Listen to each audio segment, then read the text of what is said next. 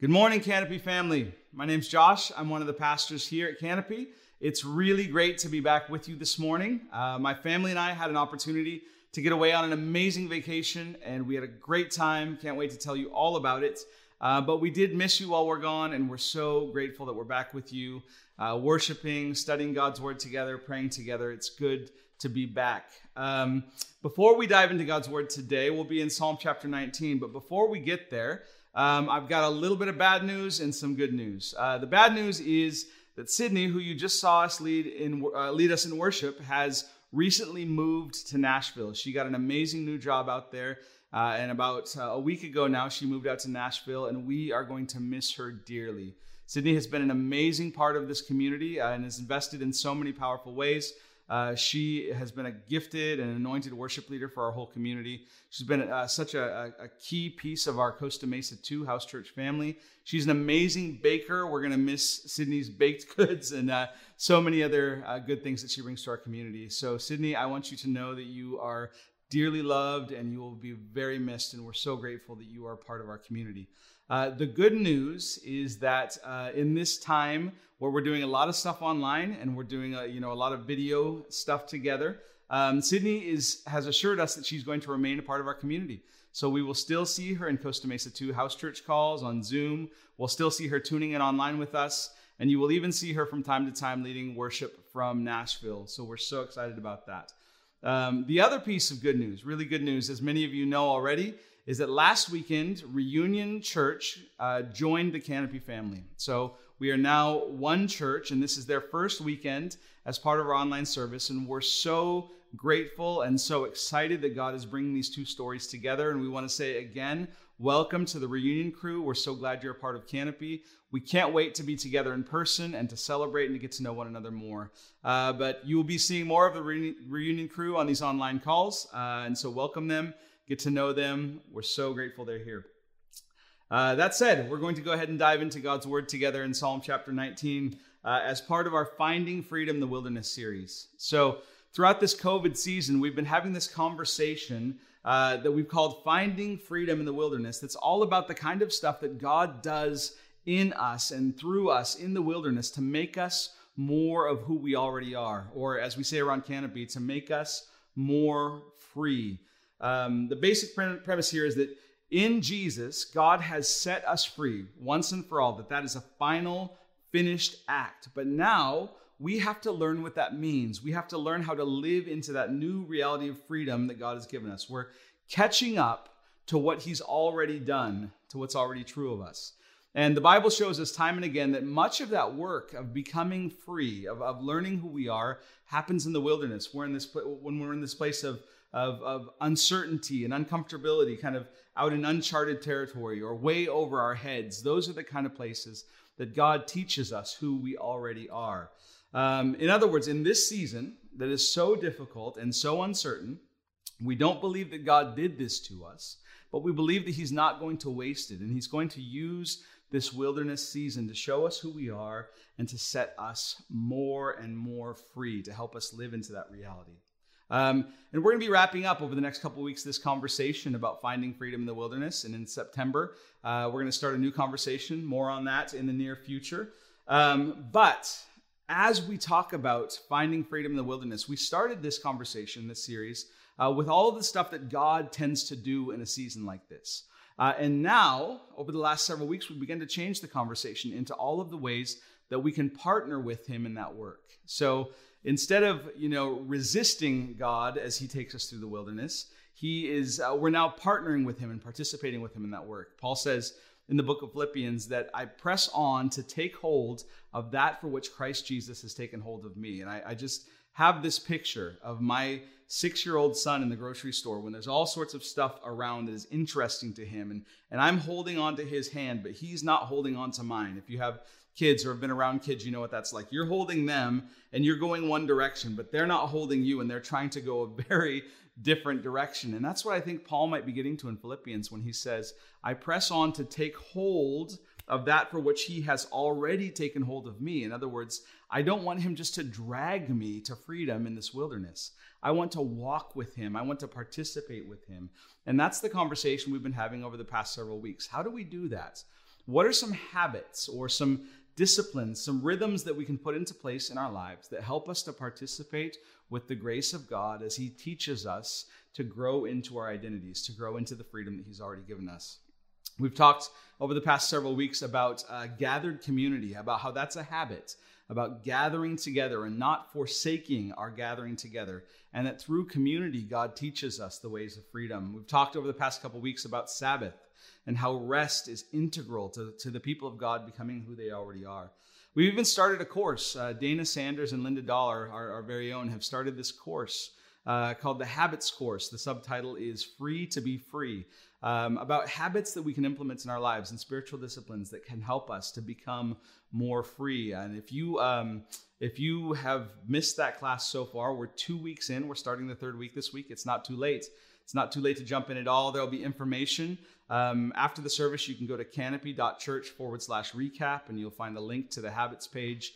Uh, you can sign up and you can still join us. So, good things are happening. Today, I want to talk via Psalm 19 about another habit that is absolutely essential to our finding freedom in the wilderness. Uh, and to help with that, I've enlisted some of the reunion crew to read the scripture today. So, reunion, take it away. Psalm 19. The heavens declare the glory of God. The skies proclaim the work of his hands. Day after day, they pour forth speech. Night after night, they reveal knowledge. They have no speech, they use no words, no sound is heard from them, yet their voice goes out into all the earth. Their words to the ends of the world. In the heavens he has pitched a tent for the sun, which is like a bridegroom coming forth from his pavilion, like a champion rejoicing to run to his course. It rises at one end of the heavens and makes its circuit to the other. Nothing is hidden from its heat. The law of the Lord is perfect, refreshing the soul. The statutes of the Lord are trustworthy, making wise the simple. The precepts of the Lord are right, giving joy to the heart. The commands of the Lord are radiant, giving light to his eyes. The fear of the Lord is pure, enduring forever. The ordinances of the Lord are sure and altogether righteous. They are more precious than gold, than much pure gold. They are sweeter than honey, than honey from the comb. By them your servant is warned. In keeping them there is great reward. But who can discern their own errors? Forgive, forgive my hidden faults. Keep your servant also from willful sins.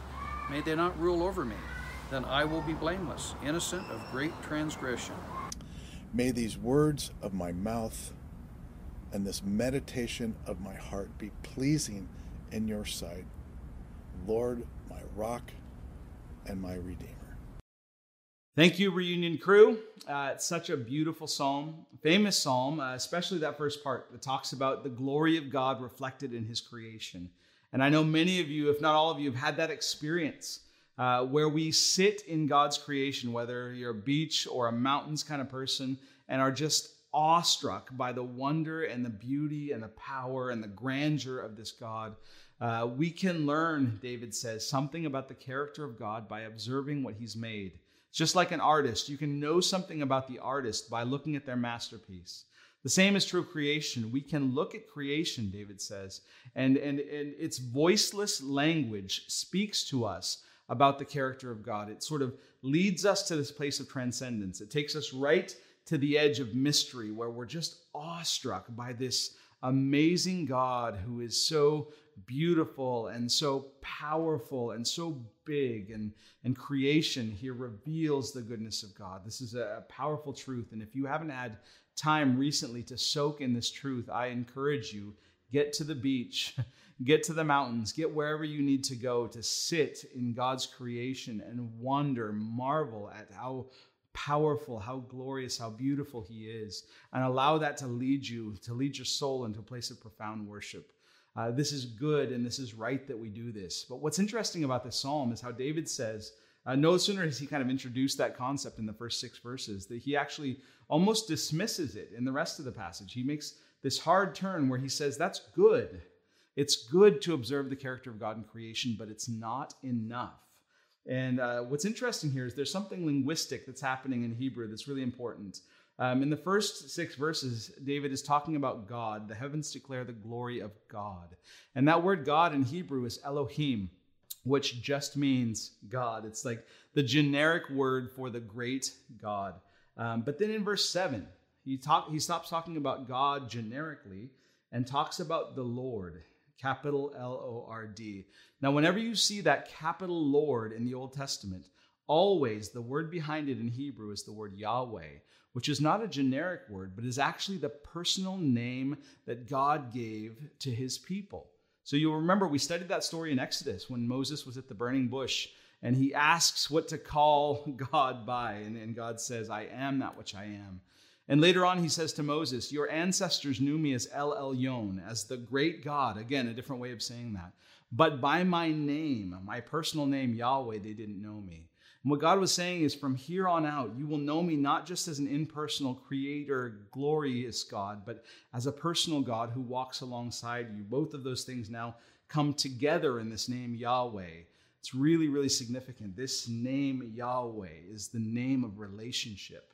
And what David is saying here in Psalm 19 is you can know something of the Creator God by looking at his creation, but you can only know Yahweh, the personal, intimate, relational God, by a word. In other words, that voiceless language of creation is not enough to get you to Yahweh. If you want to know Him, He has to speak to you. And David is in awe of the fact that that's exactly what he does. That he is a God who delights in speaking to his people, who loves to initiate relationship through his word.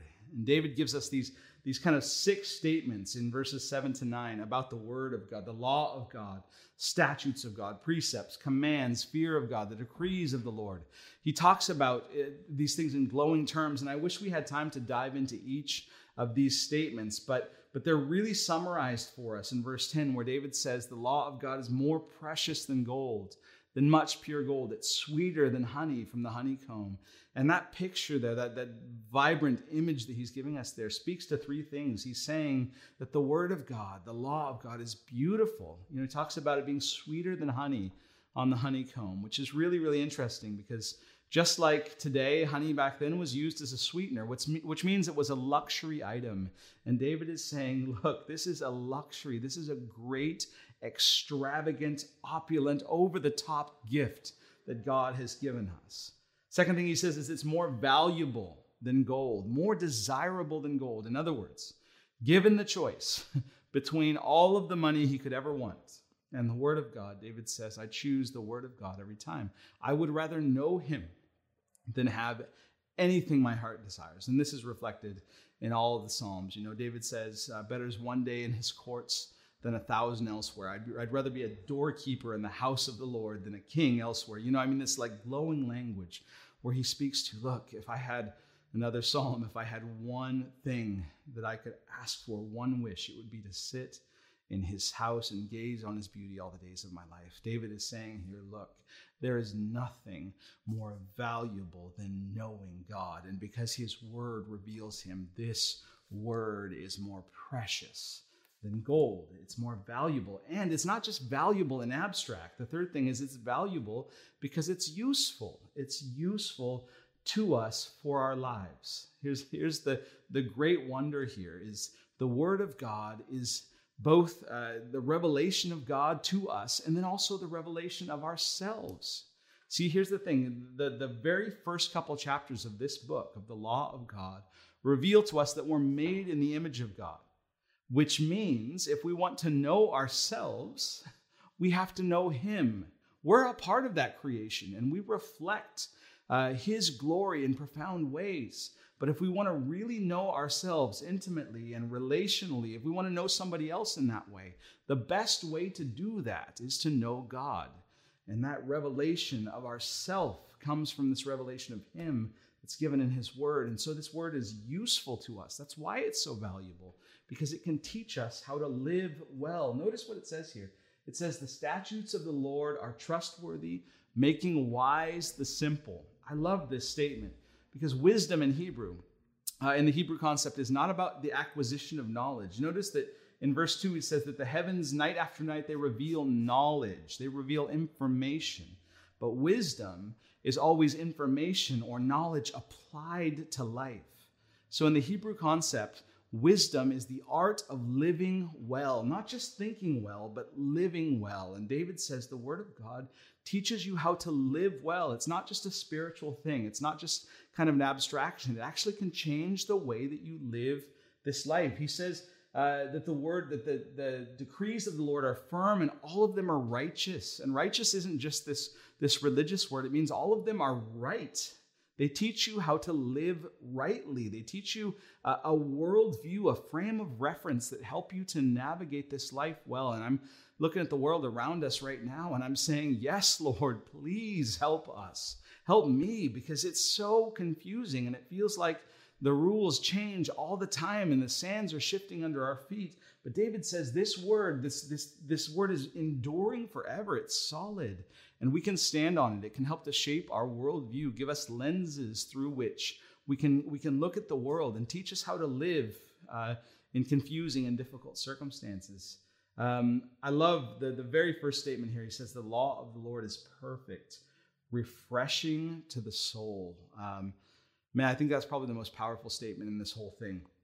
Uh, because it doesn't necessarily mean what we think it means. You know, in English, refreshing to the soul is something you say about, like, I don't know, like a, a, a good meal or a vacation or time with friends. It's like, oh, that was so refreshing. I needed that so much. It's like this kind of emotional or spiritual hit that just gives us a little bit of, you know, oomph to get through the day. Um, that's not what it means. Now, that, that's not to say it doesn't happen. It's not to say that sometimes when we're reading uh, the Word of God, the Holy Spirit doesn't just show up and give us just a little extra strength or a little extra joy. That certainly happens, but that's not actually the fullness of what's being said here. In, in, in Hebrew, the, the, refreshing the soul um, is a really, really important concept. Refreshing, first of all, doesn't just mean like, ah, like I took a drink of something and it was so refreshing.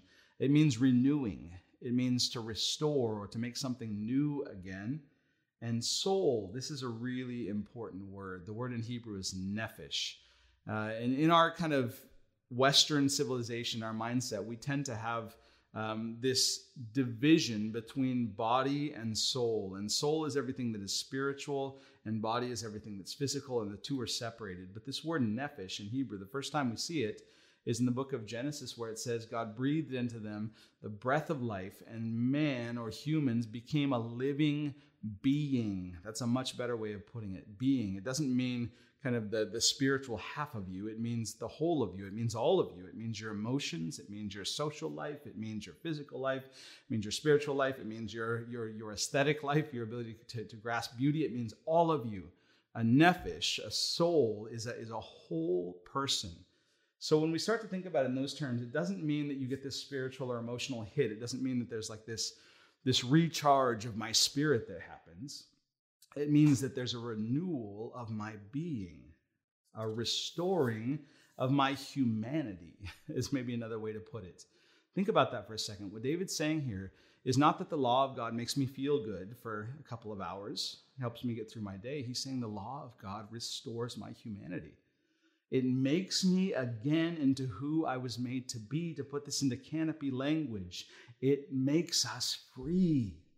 This is how we become more free. It's by knowing who God is through His Word, and then in that way coming to know ourselves as well. This is valuable. It's beautiful, it's valuable, it's useful. And David is absolutely overwhelmed by those truths. He says, essentially, God, you're so good. This is a psalm of worship to a God, Yahweh, who reveals himself through his word. And I'm just sitting here saying, look, I want to have this kind of relationship with the Word of God so that I can have this kind of relationship with God, so that I can know myself. David's overwhelmed about the Bible. He's not talking about something he has to do out of obligation, which is something that I default into sometimes. You know, I've been reading the Bible for a long time, and sometimes when I open it, it's just like, ah, oh, I've already read this. Here we go again. This is confusing. I, you know, I mean, all of the different emotions, but notice the emotions that David's expressing here. It's not obligation, it's delight. It's, it's not even that he's a guy talking about something that's like, well, I don't really want to, but I know it's good for me. It's kind of like eating vegetables. Like I'll just let, let's just get it over with. so I can get on with my day. That's not how he talks about it. He's ta- this is the language of somebody who's in love. Uh, he's obsessed with the Word of God, enamored by the Word of God, and utterly captivated by a God who loves his people so much that he chooses to reveal himself in this way. And I got to tell you one thing David is talking about Leviticus here. He's talking about the Torah, the first five books, the stuff that we try to get through as quick as we can in our Bible reading plans. He doesn't have the book of John, you know, chapter 4, where Jesus demonstrates his love to the Samaritan woman in powerful ways. He doesn't have any of the revelation of Jesus and the cross. He doesn't have everything that we have. He doesn't have the Psalms that we're reading right now, and he still says, God, you're so good and you're so beautiful that you reveal, yourself in this way. And man, having what we have, so much more riches, so much more revelation than David ever had, I'm just um, profoundly convicted and um, inspired to take the Bible and say, God, this is so good. I'm so grateful. I want to I want to learn more about you. I want to learn to live well. I, I, I, want I want everything you have for me in this word. And that's a habit that I think we need to continue to double down on in the wilderness. And that's a habit that's actually been uh, foundational to Canopy for, from the very beginning, a reading plan that we're actually in together. And I want to kind of confess to you, I, have been doing the reading plan, but um, I think it's just sort of become sort of a back burner thing for me uh, and probably for some in our community. And I, I, I want to rededicate ourselves to that. This is not just about my personal reading of the Word of God, but about us reading the Word of God and studying it in community. Um, and I want to, in the near future, I'm going to talk about some different ways that we can begin to study the Word of God more carefully together. Um, but for the moment, we do have this reading plan, and I encourage you, if you're doing it, to keep doing it. If you're not, to dive in and to begin reading the Word of God in community together. All the details of the reading plan are on Slack, uh, they'll also be on the website. Um, and then one last thing I know that there have been different seasons where we've been more intentional about the reading plan. And we've actually interacted with one another um, via the YouVersion app. Um, the problem right now is that we're not able to create our own custom reading plans on the YouVersion app. Um, and so that makes it a little bit difficult to interact. So I thought maybe we could try something just as an experiment. I know many of you are using this app called Marco Polo to stay in touch. And I'm wondering if what we couldn't do is start a Canopy Marco Polo conversation about our reading plan. So here's we're gonna we're gonna give it a try. We're gonna experiment. Uh, I'm going to start a uh, Marco Polo channel. I will put the link on the website. Um, I'll send it out via Slack. We'll send it out via email. Um, and I would love for this week for us to begin having conversations, just sh- shooting short videos as you're reading or after you're reading with your thoughts, with questions you might have. And let's just start a conversation, a, a dialogue with one another on Marco Polo about the Word of God. Look, the Word of God is valuable, it's useful, it's beautiful. And uh, if we're taking this uh, passage, Psalm 19, seriously, it is how God will set us more and more free. It's how He'll teach us to be who we are. So let's dive into this. Um, last thing I'll say before we uh, head back into worship. Um, several years ago, I saw this video, maybe some of you saw, uh, of a missionary film, Chinese Christians receiving their Bible for the first time. And I thought this would be a powerful way for us to head into worship as we think about the beauty, the value, and the usefulness of the Word of God is to watch this video of Chinese Christians receiving their Bibles and to say, to pray to God to give us the same heart, to give us the same love that they have.